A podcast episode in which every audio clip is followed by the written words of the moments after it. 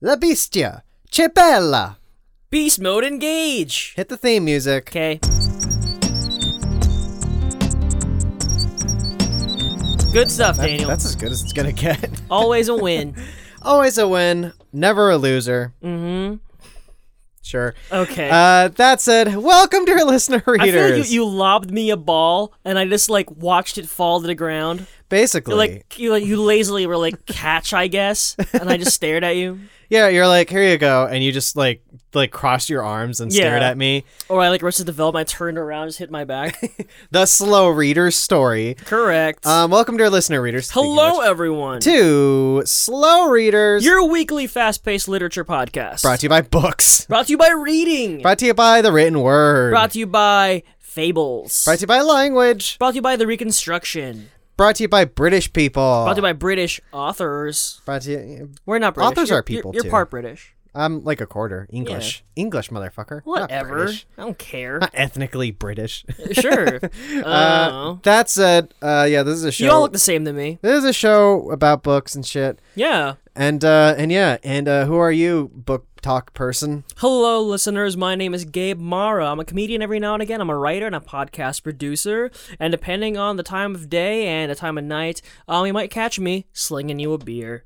Daniel, co host, what are Mm. Uh, you all about? Sorry, I am Daniel Gonzalez, Gonzalez, Gonzalez. an audio producer, writer, editor, and an author of fiction. Totally. And uh, this is our show, Slow Readers. where we You're talk also an about- engine driver.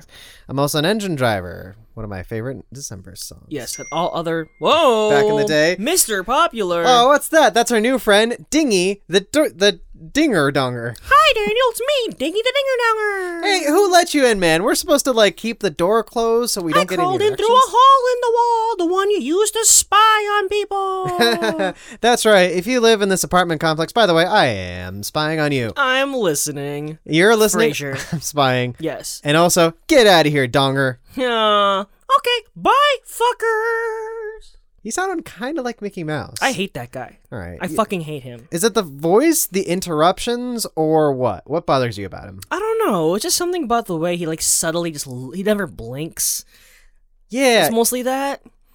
You, know- you know, like he has like a shark eye situation, and also it's the huge hard on he has all the time. it's it's the unblinking black eyes and the enormous erection he's always Yeah. sporting in you can his. have one of those. I don't it's really- not both. I don't recall him like those tight short. Uh, those red shorts with pants. like like the button flaps on it like Yeah. instead of like a zipper it's just like a button flap that he just snaps on yeah, and like there's always that that that gross Hate like it. protrusion hate it. every time i mean it's very unsettling It's not the way the fabric's folding, man. It's just your dick. plus he always just shows up in your room Yeah. This is the only explicit literature podcast in all of Stitcher and iTunes. Damn straight. Relish it. ever Ever. I don't think any of these other those overdue pussies. God got damn it, nothing. They got nothing. They, They, they talk casually about bumping into people in the street. casually do they? That the one episode I listened to, they had a little, they had a little aside like, uh, "I was walking down the street, then I bumped into a guy." Oh, you only listened to one episode. One, It's a really good show. I I I really much I, I really much enjoy it. I really much enjoy. Yeah.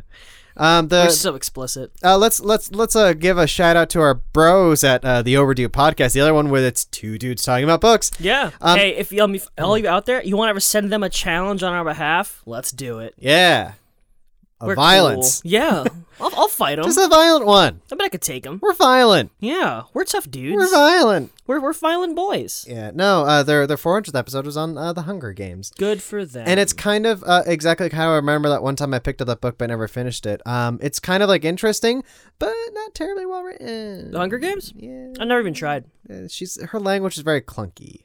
Yeah, that's- Or I don't know if like her it's her the language. It's like the way she describes things.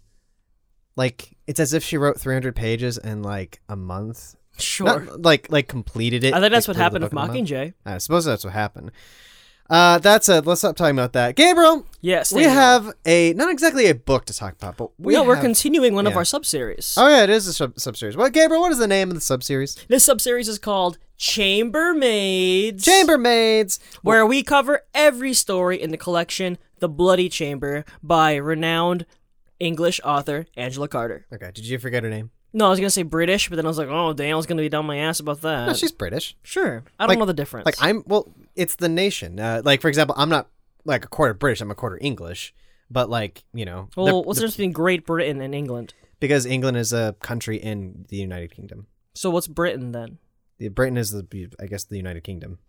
It's Is like that it's a co- true? it's a collection of uh, of, of countries. That's I basically. think that's the difference between the UK and Great Britain. what's the difference between UK and Great Britain then? There isn't one. I don't think. I thought you're Well, that's what- that's what I British and mean. English is the same thing. Yeah, yeah. What I'm saying is that England specifically is a country in Great Britain. I thought So, Great like, Britain is is synonymous with England, not the UK. uh, I think like yeah, I All think Ireland would admit to being in the UK, but they would not say they're British. yeah. Although technically they are, Hmm. unfortunately, especially uh, the one side, the one that's in like properly in the UK. and I was whatnot. born in New York, and uh, not an old York. And uh, no, no, but whatever. That's a that's a complicated history that we'll get into uh, with the Not at Irish all. another time. Uh, when we're doing those James Joyce books that we've been always been wanting to do. Have we done an Irish author yet? no, Yeah, I guess not. we've done uh, Irish Graham Greene- is Americans. Graham Greene author Irish? Graham Greene is uh, Oscar Wilde. well, they're they're they're they're they are English. They're English. I don't know if they're they might be Irish immigrants. At some Experts point or out there, another. come at us. No, we just didn't look at them uh, beforehand. Uh, no, we're talking about a specifically uh, a British author, Angela Carter. Yeah. Gabriel, do you have some things to tell us about this particular author who we have covered before? No, I thought you did the research. What? You did the research. No, I said, did you want to do the research since uh, I did it last time? No, I and said I'm we doing the can- game, and you should do research on on Beauty and the Beast. Oh well, I didn't. Uh, so that's Oh, well. that's it. Uh, so we don't have any research on you, uh, Angela Carter. In brief, let me actually just recap briefly what we learned yes, about. we have it a much before. more extensive one the first time we did it, which was a couple weeks ago. Yes, and uh, so yeah, no, Angela Carter. Unfortunately, she's passed away at a very young age. No. I think she was like 42 or 52. Essentially, she passed away due to lung cancer in the early 90s.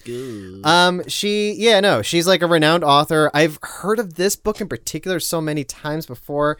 Uh, the Bloody Chamber, which, um, I mean, like, has always been kind of pitched at this idea about being like, like adult fairy tales or Yeah. like, or like revisionist fairy tales. Uh, she has described it essentially being as she's drawing out these kind of like latent kind of themes and stories from the these like o- these uh, old and ancient uh, fairy tales and whatnot. Like Beauty and the Beast. Last time was Bluebeard. We did uh, the titular Bloody Bloody Chamber. Um, later on, we we have like Puss in Boots. We have uh, the Snow Child. Um, and uh, it- well, it's not really a fairy tale, but Alice in Wonderland. Sure, yeah. uh, I was gonna, s- uh, you know, just really, I realized that at this point Yeah, that Uh, well, these are all like it's basically um fantastical stories written by the patriarchy, yeah, exactly. and often they are and, al- and almost exclusively they're always about women. Yeah, um, that is the overarching theme of this, where essentially, like, there, there is like the these particular fairy tales and Carter's take on them are specifically about like uh, women being oppressed, like literally, uh, you know, like Yeah. jailed in some way by, by like a patriarchy or a man, um, and shenanigans and Yeah, often sexually exploited, that kind of thing. Yeah, and I, f- Gabriel, do you remember what this name was? They're they're like th- it, like they were specifically like like we, we remember like uh the Grimm the Grimm brothers and uh uh, uh uh, Mother Ander- Goose. and Anderson and whatnot. Yeah, Hans Christian Andersen. Uh, specifically, this is based on the book that we as Americans, I think, primarily known as like Mother's Goose. Fairy Yeah, Tales or Grimm's something fairy like that. tales and Mother Goose. Wait, what? I mean, Mo- Mother Goose and Grimm are kind of things that are synonymous. Yeah, hold on a second. Let me That's the look. second time using that word. there's the uh oh wait, I was on the same page. No, she said like there was like a, a particular like classic like bougie like super bougie Oh, uh book I of think that fairy was Hans tales and Christian whatnot. Andersen's fairy tales. I don't think so. One second. Hmm. Gabriel, um, Yeah. in the meantime, what did we read for this? While I actually look this uh, this this book of fairy tales up, what what stories did we read? Well, we read the second and third stories in the collection. They are both basically based on Beauty and the Beast, with an interesting kind of um, one is more straightforward, other one is more of a subversion. Yeah. But the first one is entitled "The Courtship of Mister Lion." Hmm. Or lion, whatever. And the second one is The Tiger's Bride. Yes, and uh, and Gabriel, I looked this up before, like the last time we did this, and how, um, because like you would going into this, I thought that each story was just like a different fairy Yeah. like take on a fairy tale and whatnot, um, and that's not really the case. In fact, she doesn't really consider this a collection of short fiction. Yeah. she considers this like a novel because essentially or a, a, a- a story cycle or what Yeah, have you and she whatnot. also published several of these outside the book, didn't she? Which would make a lot more sense. yeah she did and i think she i believe she revised some of these for Yeah, them. and some of these were exclusive to the collection. Like Bloody Chamber was. yeah Yeah. um but specifically god fucking damn it i can't find the name of the stupid fucking book it's probably on her own wikipedia page anyway but no i saw that like she like th- like in this uh, collection in particular, these two stories we read, they're both based on the legendary uh, fairy tale Beauty and the Beast, La Belle et la Bête. and uh, also some of its more famous Written by who? adaptations. What Who wrote the original versions, Daniel? do you know? Like something Villeneuve, and there's another one in like Beaumont. Villeneuve and Beaumont, the two uh, of James Bond is great Bond's greatest villains, Bondus, the villains there is. the Bondest everywhere. villains ever. Yeah. yeah, no, there there are two very famous versions that were basically like w- one's one's a very popular one, a very extensive original version. Okay. And then there's another one that's much more streamlined, basically. Yeah. That that's my understanding. Uh, I was going to say that uh, in particular, the first story is kind of based on because uh, these stories also very important to come uh, to bring up. These stories came out like decades before the '90s Disney cartoon Disney Beauty and the Beast. So um, this is definitely like at this point the most popular uh, adaptation of Beauty and the Beast was is the legendary 1946 film uh, by Jean Cocteau, Yes. uh, La Belle et la Bête. Yes. Oh, so here's I think I found out the thing you're talking about, Charles Perrault's story collection. Yeah, it was something Histoire with a ou P. conte du temps passé. Yeah, and I remember that that one is essentially like it was like this very expensive, like gorgeous illustrated book that basically people hundreds of years ago. Like it wasn't for kids. It was something that you displayed in your house because it's like, yeah, I got that fucking book. Yeah, it was an, it was a status book. It was the Sapiens of like the 17th century. It's it's like your coffee table book. It's your collection of New Yorker magazines that you never even opened. Damn straight. So the original author of Beauty and the Beast was named um, Gabrielle Suzanne Barbeau de Villeneuve. This is one of the only ones written by a woman, curiously enough. Okay. Which is pretty cool. and then there is a uh, shorter version made by a yeah, man named Beaumont, I believe. It's a gentleman. Let me double check that. It's uh, ba- ba- ba- um, Jean Marie Le Prince de Beaumont. Okay. Oh, also a woman. Oh, that's awesome. Cool, that's this really has, neat. This has an interesting, uh, up until the 20th century, of course. Yeah. Um, has an interesting uh, uh, uh, uh, leg- uh, legend of essentially being uh, uh, authored by a woman.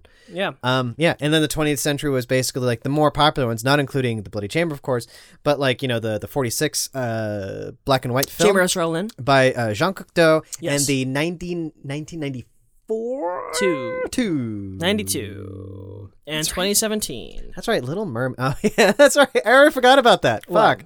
That the the. the You forgot about the, The- um, uh, the, the Bill stupid- Condon one? the Bill Condon one starring Emma Watson and uh, Daniel Stevens. Yes. He doesn't go by Daniel. Dan Stevens. Dan Stevens. Yeah, that's why I was confused. yeah. You listeners, if you ever want to hear a wonderful, brilliant takedown of that whole thing, a very well researched one, check out Lindsay Ellis's video on Beauty and the Beast. It's one of those things I brush my teeth to. Uh, j- I- actually, I've been always wanting to listen to that. Is- Yeah, is it- it's great. It's it's brutal, and she points. You know, I, I already watched that movie. I saw it twice, both times drunk, and I liked it just fine. but I've never had a, that the dear of a devotion to the Beauty and the Beast story, especially the Disney one. And so she points out every, but not in like a pedantic way. but She points out all the crazy problems with it, and I don't. I think it's a wonderful video. YouTube. Uh, I Mm-hmm. right. interrupted you. What were you saying? Uh, was I? Yeah, talking about, oh yeah. Well, um, uh, I mentioned a 2017 version, and you're like, that did happen. Oh no, no. I was gonna say like I keep forgetting if I've seen that one, but no, I saw this this the 2015 or whatever Cinderella the movie Leah- oh, yeah, you did. uh, by uh, by our old buddy Kenny Brana, Kenny Brana, starring uh, Lily Collins, Lily uh, James, James Collins. Lily James, Yeah, James Collins as Cinderella. Yeah, Lily James, Lily Collins is Snow White. yeah, sure, In Mirror, whatever. Mirror. God, I don't- She has the best eyebrows in the biz. which I saw and I was kind of like whatever, and uh, and so I imagine Beauty and the Beast is more whatever. I don't know. Oh, it's not. It's not as good as Cinderella. It is both lazier and cheaper somehow. Okay. It digs into the nostalgia in a way that's very inelegant. At least Cinderella was just kind of like, let's kind of feel it out, let's have some fun with this. Kenneth Branagh wanted to enjoy it, Mm-hmm. I think. It's the complete opposite of Aladdin, which is clearly like Guy Ritchie smoking blunts and being like, I don't care, make the brown people do something. Okay. Um. Yeah. The only the only version of Beauty and the Beast that I particularly I mean I grew up with the the, the '90s cartoon.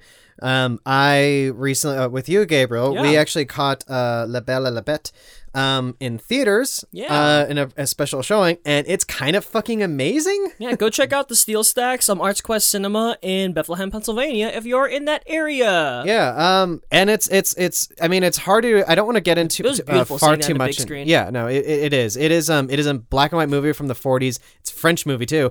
Um. And it like still like will fucking like uh, it, it's incredible to see. Like The it, will blow images your mind. hold up incredibly well. Yeah, it, it is gorgeous, and I and more than anything, I love the take on the characters. Yeah. um, you actually start to see that you, you start seeing like the personalities kind of like be reflected in some of this, especially the first uh, story we covered. Um, Yeah. the the the courtship of Mister Leon. Yes. Lion. I I was saying Leon. Is it just Lion? Lion. Okay. Lyon. Uh, Leon. Are they in France? I don't know. Well, In The Tiger's Bride, they're clearly in Italy. in Italy, yes. Um, I, the first one, like it's, giving it's pasta to the prisoners. The fun thing, though, is to is to remember that uh, these stories in particular uh, are very noticeably taking ad- uh, place in like a more modern setting. I think they're, in they're- the- at one point she's in London in the courtship of Mr. Leon. Yeah, at some point, like when uh, after. Well, I, I tell you what, I think we're maybe getting ahead. Gabriel, Us? can you do us a favor? Can Getting you, ahead? Can you tell us what uh, these uh, what these stories are about? Well, they are basically, um, I would almost say alternate retellings of Beauty and the Beast. The Courtship of Mr. Leon is the very straightforward one, where but you know almo- all these Angela Carter stories from so far anyway are slightly more modern. They take place um, during you know there's telephone poles, there's cars, etc. But it, that's always that's never essential to the story. Um, the very first one, Courtship of Mr. Leon, very basically, uh, a beauty is waiting home for her father to return from a storm. They are in financial ruin. The father's car breaks down. He goes to a like a, a, a very nice estate. He is fed, and when he's about to take one beautiful white rose for his daughter to take home, uh, he gets stopped by a beast, the master of the castle. He is captured. Um, he decides to bring his daughter. uh, The beast asks him to take his daughter to eat with him. Um, he, he- like the beast keeps the daughter. Uh, they fall. They they become friendly. She's terrified by him, and when he lets her free because he has feelings for her, Mm-hmm. she comes back. Um, after a few months, having realized she forgot her promise, and then she redeems him, and he becomes a human. Yes, Ba-ba-ba-ba. and uh, literally, uh, uh, no, almost not not exactly literally, but happily ever after. yeah, pretty much. And uh, let's let's uh, well no let's let's actually describe the second one because I, I feel like yeah it's best to kind of talk about them. You wanna do this one? together. Yeah, and uh, the Tiger's Bride, uh, darker version of the story. Let's say Oh. It starts with my father like um gambled me away. yeah. Uh, we're basically our titular character who I don't even know if is actually named ever. I don't believe in, you. in the first story, she's uh, she's referred to as Beauty with a Yes. Mm-hmm. capital B, and the second one, it's written in the first person.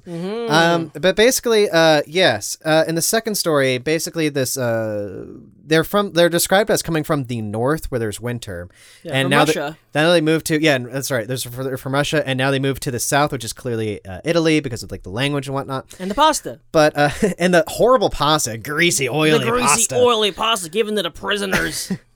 But uh, basically, what happens, uh, in short, is that our protagonist's uh, father, who's addicted to gambling, yes, uh, is basically like, well, they move to a certain location, and like it's this thing where like you have to play uh, Milord in uh, in cards, and like Milord is particularly great at cards, and her father unfortunately uh, loses everything and literally thinks that he's not going to lose and gambles his fucking daughter and loses her to this um this mysterious person who uh as I said is kind of referred to as my lord um one of his well like there's like one woman who's like working in like the place where they're gambling who refer who calls him uh la bestia and uh he he okay he's a strange looking dude he doesn't seem to say anything he's wearing like some kind of elegant mask of like this beautiful man's face Yes. and he has like what else does he have like gloves on or something like yeah. that He's always wearing like these big gloves that they look clunky, but he's actually really, really good at the cards and everything. Mm-hmm. He's basically a man covered head to toe while wearing a mask. yeah well essentially wearing like a,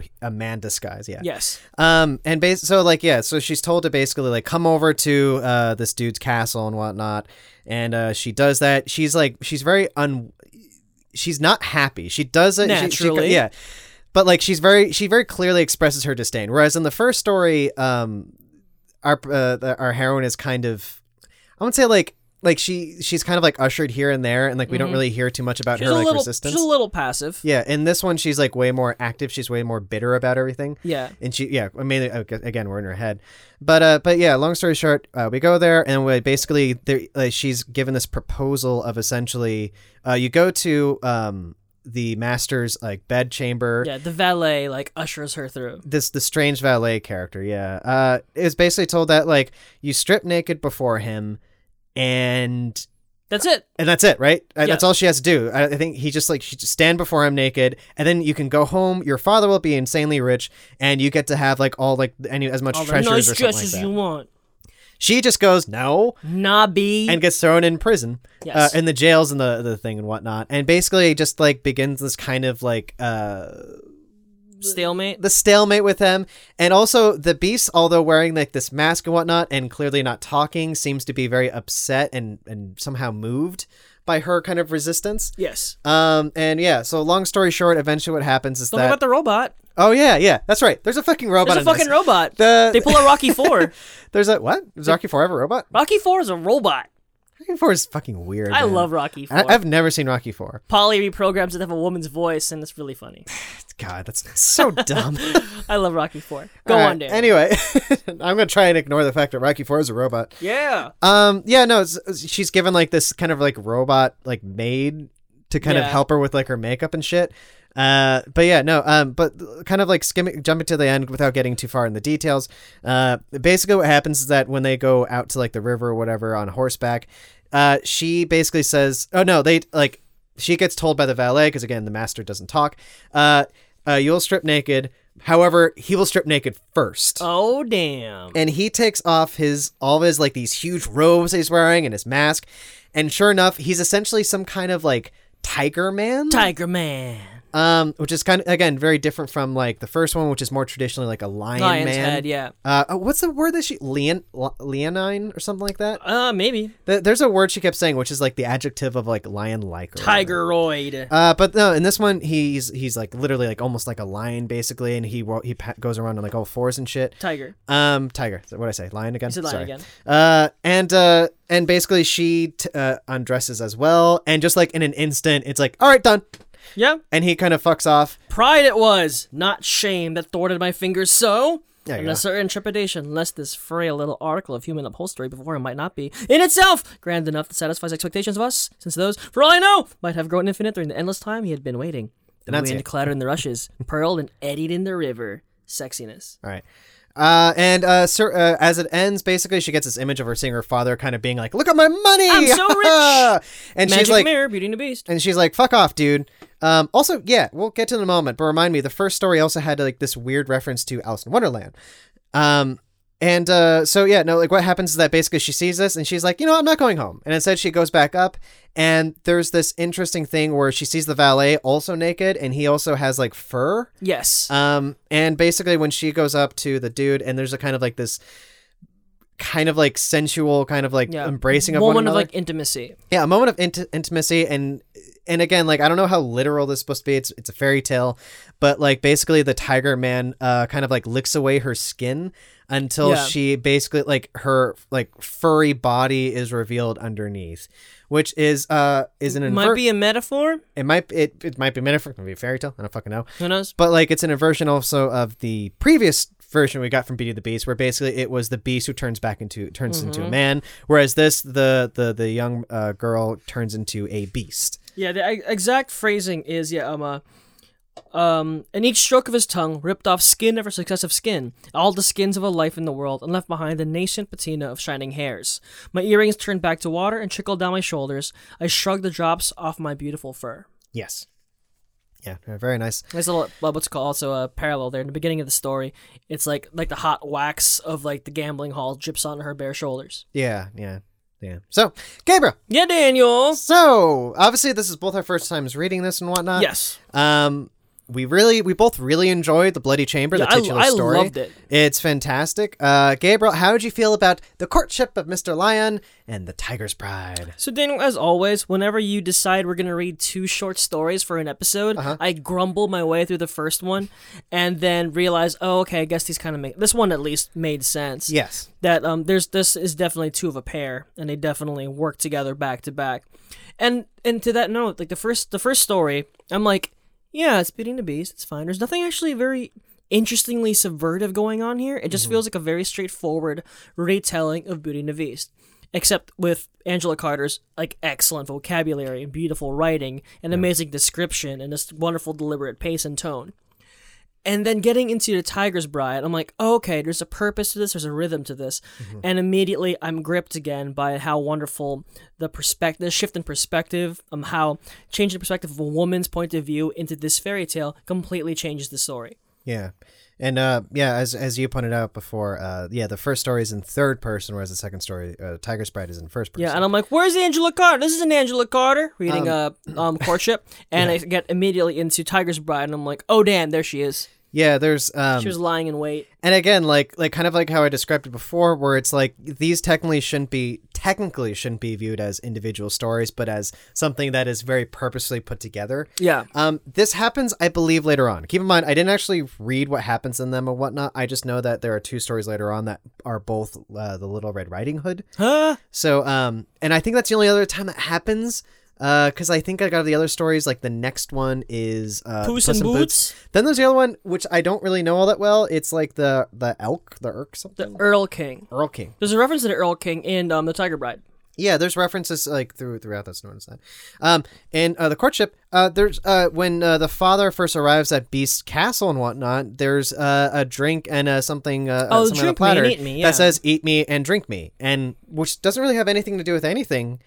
Other I than the think- fact that there's there are no other beings in the Beast Castle besides that lovable dog. I, I, except for that the lovable dog that is wearing a expensive necklace. Yes. Yeah. So um yeah. So Gabriel, Mm-hmm. how'd you like it? Oh, I thought they were great. Yeah. And, and- and, uh, as I was saying, Yeah. I was confused by the courtship of Mr. Li- Lion. It's so straightforward in a Mm-hmm. way that that completely like changes the way you perceive these things. Like Bloody Chamber comes in and it just turns the whole Bluebeard thing, while still being faithful, turns it on his head from the writing alone. Mm-hmm. And courtship was very, very straightforward Yeah. and then switching over to Tiger Bride, I was just I was much more engrossed into this one, like like the the agency, of the character alone, and just the perspective. It just reminds me again what I said last time, like reading like a woman's perspective on these stories is just a very different experience from these stories we've known our whole lives. Mm-hmm. What about you, Daniel? Did you enjoy the reading of these two stories? Yeah, I did. Um, I, I remember going into this, I felt like the uh, the courtship was. I was like, oh, like you know, this one was at least like,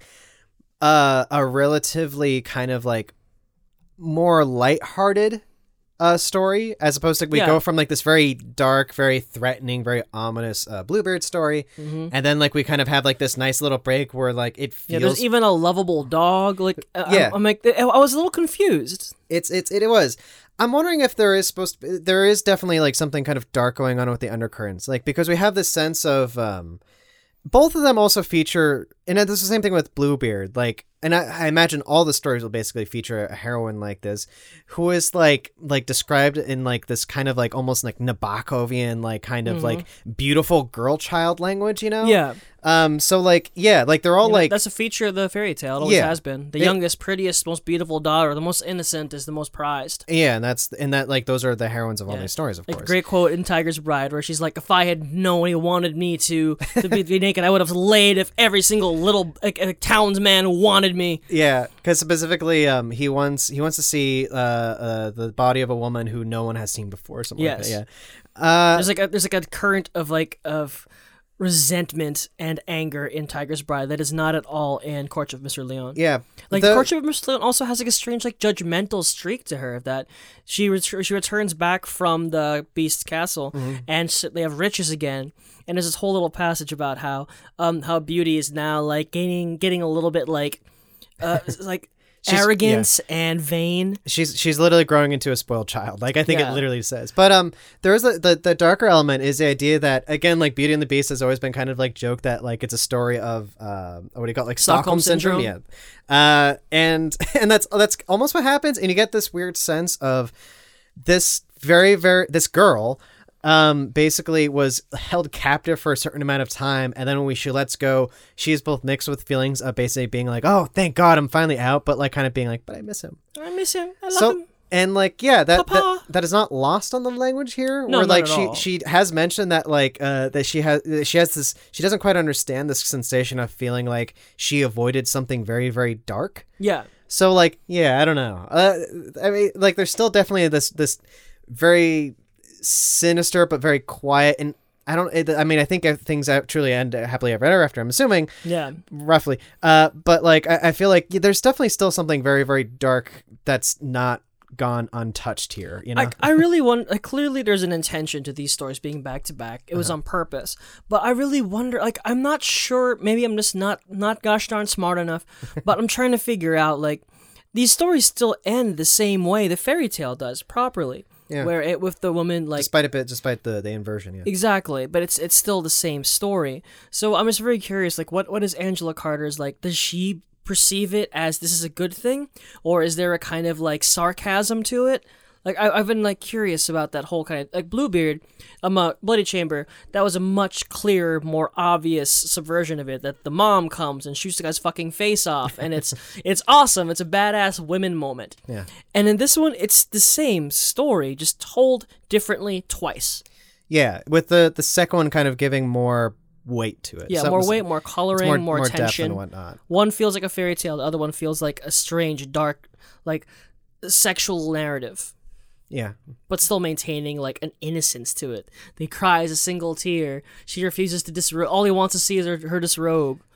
yeah, no, no, and like I don't know. I'm curious what everyone says. Like I, I almost like I think courtship more though because it's just there's something Interesting. weirdly straightforward and simple, and it does feel like a fairy tale told very beautifully. Yeah, it's like the Cocteau story. It's pretty, it's pretty straightforward. It kind of actually yeah and uh supposedly that is the thing where like it is and again like we can't stress enough like i'm sure when this came out people didn't especially americans don't really know beauty and the beast Probably not. like i mean they, they might be aware of it as as like you know the name bluebeard you know what that is Yeah. quote unquote i didn't yes, but uh you know, like you know the name of fairy tales, like Yeah. like the like the seven dancing princesses, that kind of thing, and you're aware that exists. Or before Disney touched these things, you knew of these stories, yeah but they weren't like a commercial, mainstream, massive behemoth. Yeah, no. But um, like I almost like the simplicity and straightforwardness of that first one. As much as I really as much as you read The Tiger's Bride and you feel you feel like the first one was like this uh what do you call it? Like a dumb show? Essentially Dumb show. Yeah, what's it called? You know what I mean? Like it, it this happened okay, it's from Hamlet. I know all right. It's this thing where basically before you see like a play or s- like and whatnot, there is this very abbreviated version of the story you're about to watch that Okay. is played beforehand where no one talks, hence the dumb show. Interesting. Um, and basically, like it is literally the entire story that happens beforehand, and then you see the the play like in where it is Midsummer. the full scene, kind of. Yeah. Well, there's yeah. Well, there's a history of it clearly, but That's pretty cool. but uh, but so like it almost feels like that where you see um like this story that is story in basically it's like miniature ahead of here's the time? story you're gonna see, isn't it nice and wonderful? By the way, here's a story that begins my m- father sold like basically lost me in a game of cards, Cool. and like that's what it kind of felt like to me. I dig that. That's really neat. Yeah, and uh, like I said, like uh, uh, it- it'll be kind of cool later on when we get to Little Red Riding Hood, where it's- it's going to be like this. Hopefully, this really cool kind of like uh, mix A of two. fractured fairy tale. But that's it, Gabriel. I tell Yes, you what, Daniel. let's let's w- let's go on break. Okay. We have a game to play. Mm-hmm. When we come back I made it. from that. You made a game. Yep. When we come back from that, we're going to talk about this stories again. Hot potato. All right, Gabriel, cut the third break. Cool. Boom, baby. Welcome back, Hello. dear listener readers, What up?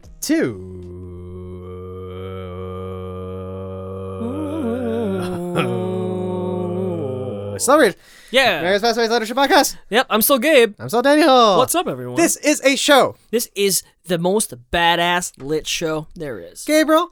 I like to think that our show in particular, this literary fuckery, Yeah, is goddamn awesome. I think so too. That said, we have a game to play, We do have a game to play, Daniel. and Gabriel, you made that game. I did indeed. Daniel, so, um, back in 1982, Oh, good year. HBO was a brand new network, really just trying to find a way to make its waves, making its own original programming. And one of those first shows, a very well promising one, um, was a little something called Shelley Duvall's Fairy Tale Theater, featuring this thing that I love so much. Hello, I'm Shelley Duvall. Hello, I'm Shelley Duvall. Hello, I'm Shelley Duvall. Hello, I'm Shelley Duvall. That this is a 55 second supercut of every time Shelley Duvall introduces herself in her really wonderful live action anthology fairy tale series. Okay. I, I love it to death personally. And so Daniel, I think the only thing you've ever known about this is me playing that video for you before. Yeah, I don't know anything about this actual show. Yes. I, yeah. I for one, oh, now Oh, who's cool. getting text messages? And Daniel, you know that I, for one, have always had a huge crush on Shelley Duvall. Anyway, that's not the important part. So she made the show. It ran for five years on HBO, She- Shelley Duvall's Fairy Tale Theater. She created it and produced it, and she hosted it too, as you just saw. Funnily enough, she came up with the idea during the filming of Popeye. She was like, "Hey, uh, Robin Williams, do you know the story of the Frog King, the Frog Prince?" And Williams is like, "Totally." And Shelley Duvall's like, "What if I made a TV show about fairy tales?" And Robin Williams is like, "Oh, if you do that, I'll be the Frog Prince." And they did it. And they did it. So Daniel, um, she made a lot of these episodes. They're really wonderful, live action, not very high budget things, but really top notch talent was attracted to it. And for example, they made a Beauty and the Beast episode Okay. directed by Roger Vadim, director of Barbarella. Yeah, I was gonna say. Really? Wow. Yes. Okay. And do you know who played Beauty and the Beast? No. They were played by Susan Sarandon and Klaus Kinski, which is rad. Okay. Again, please look up these. Almost all these episodes are on YouTube, which is kind of really neat. I- I- I'm so curious because uh yeah okay So there's a lot of super cool casting in these episodes. They're hour long things. So Daniel, what we're gonna do is I'm gonna ask you a very simple question seven times. It's gonna be basically who played blank in this version of this story. okay I don't have a name for this game. is it who played blank yeah, who played blank? who played blank blank blank blank Or just hello, I'm Shelley Duvall. hello I'm Shelley it should be called hello I'm Shelley Duvall hello I'm Shelley Duvall Correct. That's the game we're playing. I like that So Daniel, for example, I would say something like, um, "Who Hello, Shelley played Duvall. the beast? who played the beast in this episode?" And I'll give you three actors, and you would guess Klaus Kinski. all right Okay. Okay. Are you ready, Daniel? yeah give it to me bro Here is your first one. Cue the music.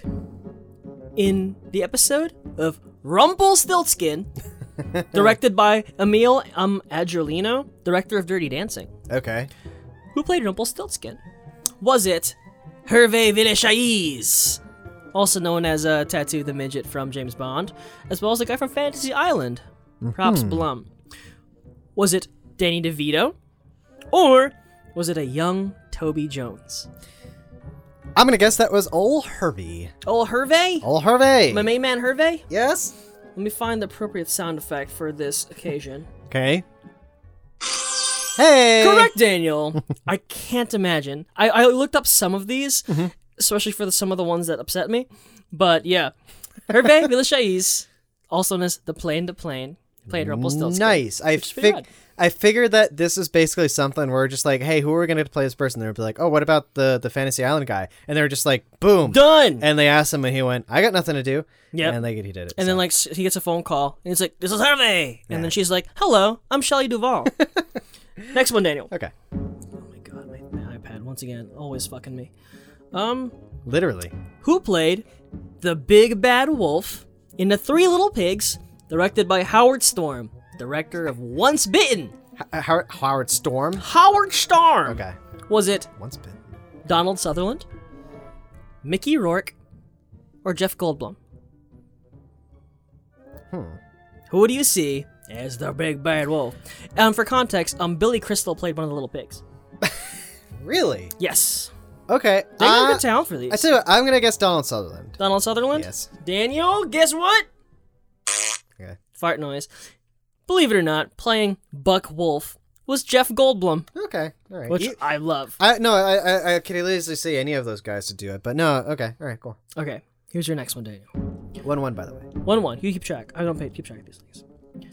Who played the genie in Aladdin, directed by Tim Burton, director of Big Eyes, Miss Peregrine's Home for Peculiar Children, and Planet of the Apes? Okay.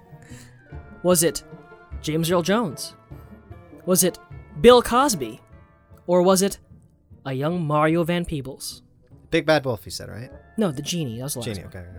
No, I, You compl- high? I completely blanked out. like I, I was thinking about you said Tim Burton, and my mind went through a thing. Uh-huh. Okay, so Genie and say those, say those actors again. It was James Earl Jones, Mm-hmm. Bill Cosby, or Mario Van Peebles? Oh boy, I hope it's not Bill Cosby. God, wouldn't you want that? to happen? Uh, I'm gonna guess James Earl Jones. Jimmy Earl Jimmy? Hey. Correct, Daniels. James Earl Jones. All right. I, actually, I was really expecting to be wrong. It was going to be Cosby. Yeah, Uh, no, it looked very much a lot like uh, Thief of Baghdad, which is kind of cool. Okay. Except um, uh, Robert Carradine played Aladdin. Hey, uh, yeah. Boy, those Carradines sure can play fake Asians, huh? Next one. Only only four more. Okay. Two and one. Two against one. Good job, Daniel. Who played Rip Van Winkle Hmm. in Rip Van Winkle, directed by Francis Ford Coppola, director of Jack, Tetro, and Peggy Sue Got Married. True. You know, Tetra wasn't bad. I believe it. I thought you were going to say Rip Van Winkle in Rip Van Winkle by, by Rip, Van Winkle. Where all they did was drink Van Winkle. Okay, was it Harvey Keitel, Harry Dean Stanton, or Ian Holm? Man, none of them were like ancient back then. No, Ah, that's fucking weird. So it's Harvey but they all Keitel, had old faces. uh, Harvey Keitel, Ian Holm, and who was the other one? Harry Dean Stanton. Uh, I'm gonna take a shot in the dark and say Harry Dean Stanton. Daniel says Harry Dean Stanton. Yeah. Yeah. That is correct, Okay. Daniel. Actually, that would make sense. That'd be no for nay. But anyway, that was correct. Good It's Harry enough. Dean Stanton. Hey, three against one. This one I had to see to believe. Okay. But I I'm it's boy. Daniel, who played the Emperor in The Nightingale, a Chinese folktale directed by Ivan Passer, who did basically nothing else? Uh oh. Was it again? These are all white guys, all full-on yellow face makeup.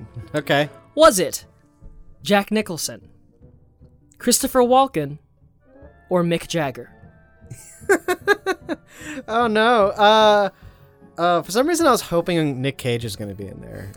um, I'm going to guess. Uh, who's the second one? I'm sorry. Christopher Walken. I'm gonna guess Christopher Walken. Okay. Uh, yeah. Daniel, was it Christopher Walken? No. Oh, okay. Daniel, it was Mick Jagger.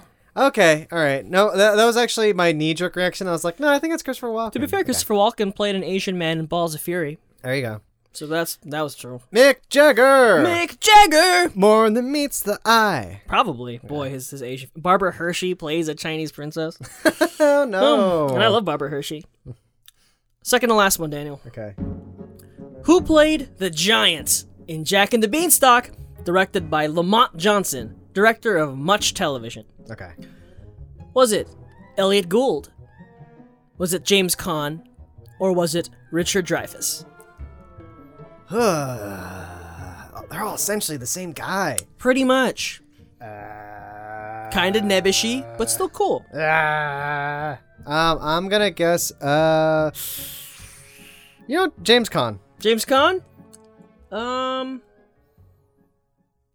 Does not compute. sorry, Daniel. The answer was Elliot Gould. Alec Gould for the win. Yep, big chosen giant. Uh, What's the score? how many more? Just one There's left? Uh, only one more left. I I think there's three against three right now. Nice. All right, Daniel.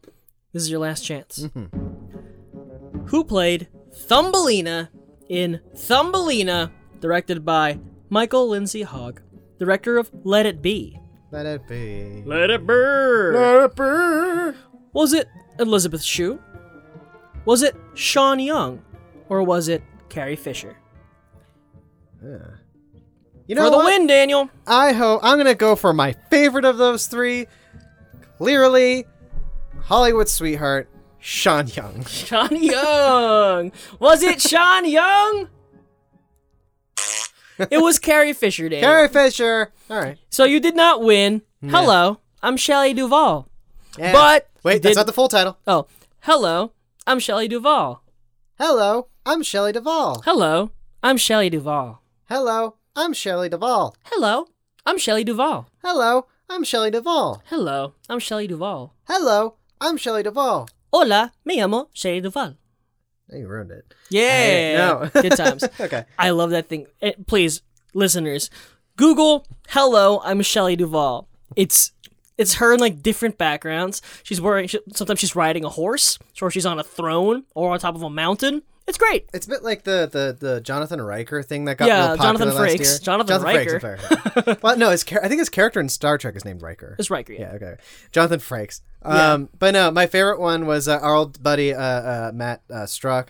Um, he uh, he the caption he wrote was like, "This is why this is why women always walk out of me on our dates." Uh, and it's just like him asking like a different question, like, "Hi, do you like biking at night? I have love you that clip as well. have you ever wondered?"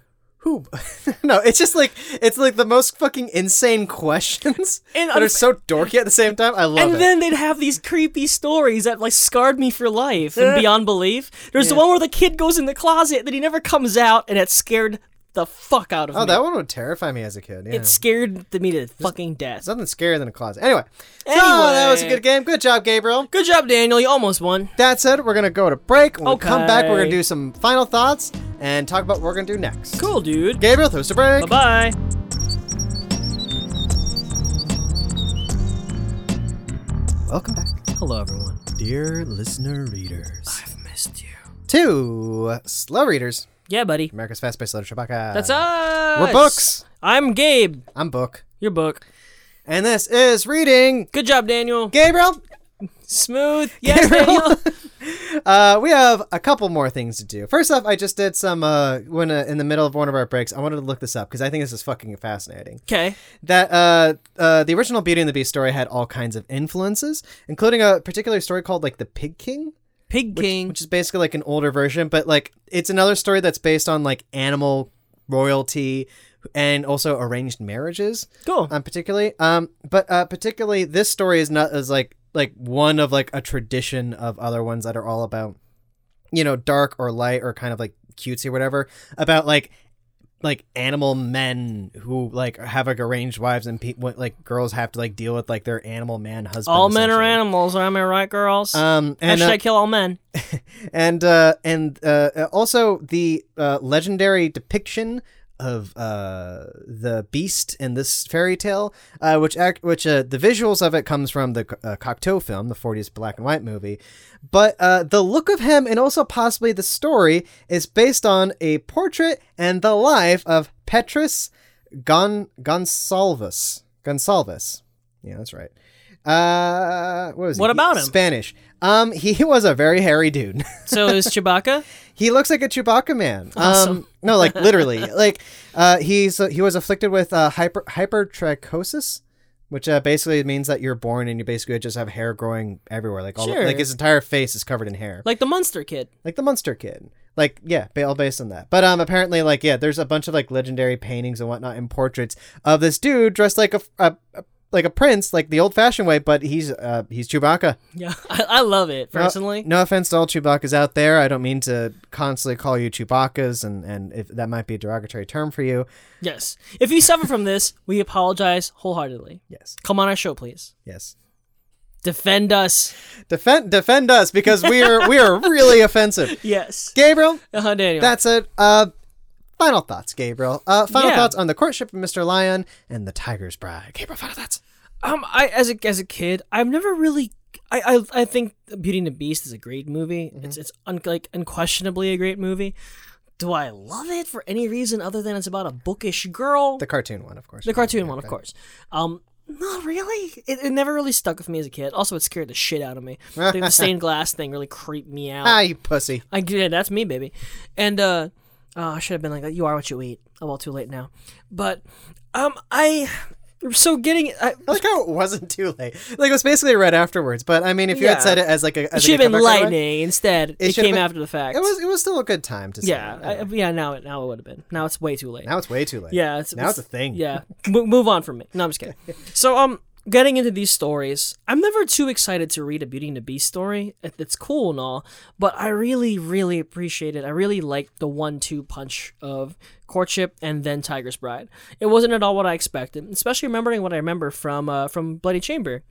A- and again like I, I- there's no overstating how wonderful angela carter's writing is it's both like it feels acad- if an academic wrote a story but was also really good at telling you an exciting kind of tale Good at the writing part. yeah, there you go. Like the, the I had as last time, I had to have my my my, my dictionary app open the whole time Mm-hmm. because there'd be random words in there that I was like, what what is what is this? And I have a good vocabulary. Yeah, there there was one particular word I read this and I'm like, what? I the don't even know what one that, meant like I, a little French dance. I didn't even know what it meant like through context clues or anything. Yeah, I had no idea. So um, I feel continually always enriched by reading Angela Carter stories, and I really can't recommend these enough to anyone who likes fairy tales, Mm-hmm. who likes a new perspective, who um, appreciates feminism and is a feminist. So check it out. Daniel, your final thoughts on Lion and Tiger. I liked it quite a bit, and I can't wait to read more. Boom, baby! Boom, motherfucker! Yeah, yeah, yeah. That said, we have 2020. the next thing we have to do is a little thing called hazy memories, Scrotally. and it's all indebted to our old buddy. Fuck, you know what? I just remembered. What? Gabriel, that was the one I wanted to talk about for final thoughts. It's like, you know, you said that you're never excited uh, to do a Beauty and the Beast story. Gabriel, like, not months ago, we actually did a Beauty and the Beast story. We did. Uh, part of the Witcher series. That, East of Eden. that was included. Yeah, East of Eden by John Steinbeck, Yes. which was also a Witcher. Sp- Yeah. Geralt just hangs out. Him and Wu. Geralt hangs out, goes to whorehouses, you know. Yeah. Um, but no, uh, no, we did uh, a Witcher story by Andrei Sapk- Samkovsky uh, in the uh, uh, uh, uh, what do you, uh, the Last Wish uh, book, uh, where it's a, colle- a collection Collection, of short yes. stories. Um, a Grain of Truth, where it was a Witcher kind of retelling of the the classic fairy tale, And it was Mm-hmm. Beauty the Beast. and it was kind of fucking cool. Um, Toss yeah. a coin to him. Which uh, kind of bleeds into my actual first uh, final thoughts, not first thoughts, um, but uh, where essentially it's like, no, I never really think about being the beast, but like I like these retellings and adaptations and everything. Like the Disney cartoon is whatever, I don't give a shit, but like I love that Cocteau movie. I love the Witcher story, and these stories are rather fantastic. Like uh, they're yeah, no, I, I love how there's stories about women loving hanging out with beasts. Yeah, hey, like I'm you about know, it. like uh, I love uh, for people who haven't listened to that in the the Witcher story. Like there's just this thing where I mean it's a little dark and whatnot, but like basically there's just like this arrangement where this uh, this man afflicted with like you know by he's a beast or whatever, but like uh, uh people like rich dudes come by and say like oh please give me riches uh, and like he'll be like well let me spend time with your daughter, and like they basically just like fucking party. like, for- Yeah, they have a great time. like they- they yeah. inevitably you know they have an awkward interaction, and then they just become buds. Sometimes they bang, and then they just have a great time. Yeah, they're- and then they just kind of leave and never really come back to him, and Mm-hmm. he's kind of quietly sad about it. Do you think Sapkowski's a fan of uh, Bloody Chamber? I, I think so. I'd be shocked if he hadn't read it. there, there's this uh, awesome kind of, um, and we see in the Tiger's Bride this awesome kind of theme of like of women who are able to like kind of shed like the kind of burden of society and are just able to be like free. Shed the burden you of know? society. so like it's pretty fucking, uh, it's pretty fucking I'm cool. sexy, ladies. That's it. Hazy Memories brought to you by Shawnee B. Horny from the Whip Around Podcast, who is always horny all the time. Watch out, Yeah. people. He's always horny. You're all on notice. Yep. Gabriel, years Mm-hmm. from now, when you think about uh, the courtship of Mr. Lion and the Tiger's Bride, what will come to your mem- memories, my palace? Welcome to your men. Um, I'm gonna think more about Tiger's Bride to be honest, because I, I I would love to return to courtship in a couple of years when I'm still smarter and a better reader and see. I wa- I'd love to like listen to some interviews of Angela Carter or like I, I've rarely wanted so badly for there to be an introduction to a book collection for some insight into these, or like I just want to know her thoughts on it because these are great. And Tiger's Bride for me holds much more thought to it. I'm gonna think about like that little bit of perspective I read earlier where she's like, I'm not, I would have been less weird if he just wanted to ravage me. I was proud and I didn't want to just do this thing. It felt strange. Mm-hmm. like it, it has an, an almost modern sensibility in the narration, which clashes completely with Courtship of Mr. Leon, which is just so fairy tale like. It was confusing the first time, but um, it's great. I'm gonna hold on to just the little bits of perspective from the narrator of Tiger Bride. that's For your, you, That's your hazy memory, the, the narrator? yeah. Okay. Some of the passages I think are really great. All right. that Uh, and all the licking. that and I really dig this idea all about the licking. going into a uh, Beauty and the Beast story with uh, uh, telephone poles. Like again, yeah, I dig that quite a bit, and I really, I really, really, really dig the scene of the uh, the card game and whatnot, and uh, the protagonist kind of like observing the room and just it's like this weird gothic and and uh, uh, uh, uh, oh, what's the word I'm thinking about with a B? It's the sister to gothic. Broke, not broke. Baroque. Baroque, thank you. Um, it's like this kind of like Baroque, like o- Basquiat. like overly rich kind of like style and whatnot. Yeah. and like yeah, no, it's fucking cool, and I really dig that. And Daniel loves harpsichords. fuck yeah, bro. Mhm. Um, yeah, and that's it. So let's stop talking about Angela Carter. Totally. Bye, Ange. by Ange. I wish I had that other cool cover of this book, which I always wanted, but instead I got this one, which is like, all right, whatever. Yeah. No, I I have a really cool one. The other ones are like really cool. Yeah, they have a bunch of new copies of them over at uh, the Iliad used bookstore. Yeah, honestly, this should be any copy of this should be in any used bookstore. And please, for love of God, if you're curious, if you're ever like, I don't read enough women, read um, Bloody Chamber by Angela Carter. Yeah, and that's it. Uh, Gabriel, Yeah. for next week, I'm also going to take another shot in the dark for this. yeah, Zaddy. Gabriel, we're going to read a very small selection Uh oh. from a little book that I have picked up, loved, but never actually read all the way through. Sure. uh, by one of my by an author who wrote one of my favorite novels, Mm. uh, uh, 2666. Savage Detectives. Uh, we are going to be reading Roberto Bolaño's Nazi Literature in the Americas. Cool. A Chilean author who wrote primarily about Mexico.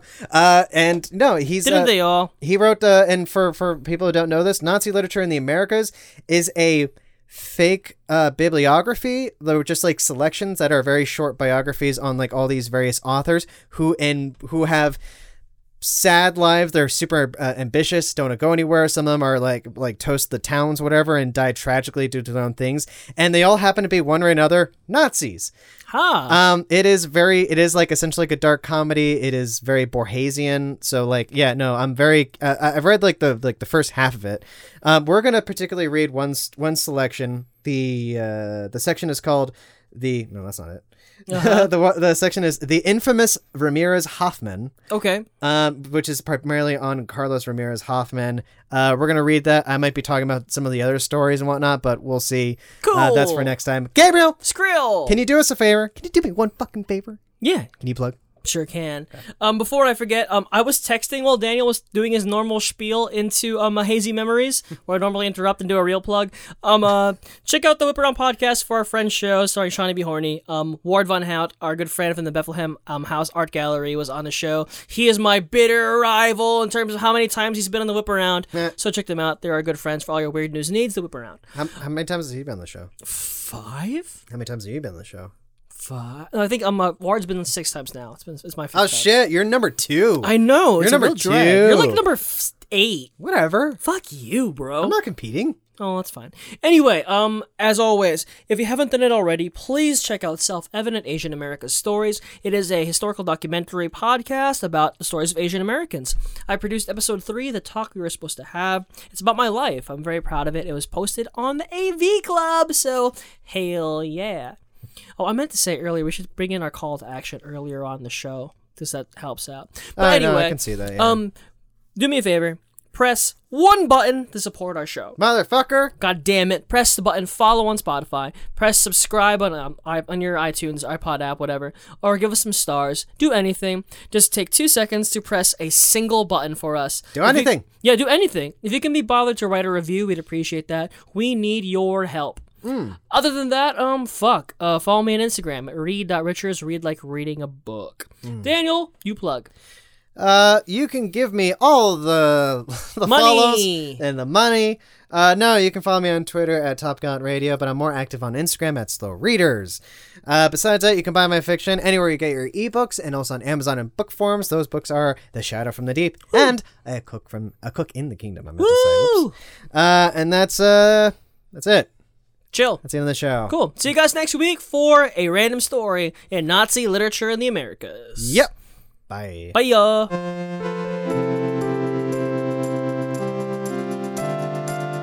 This has been a Top Gallant Radio production, executive produced by Daniel Gonzalez and Gabriel Mara.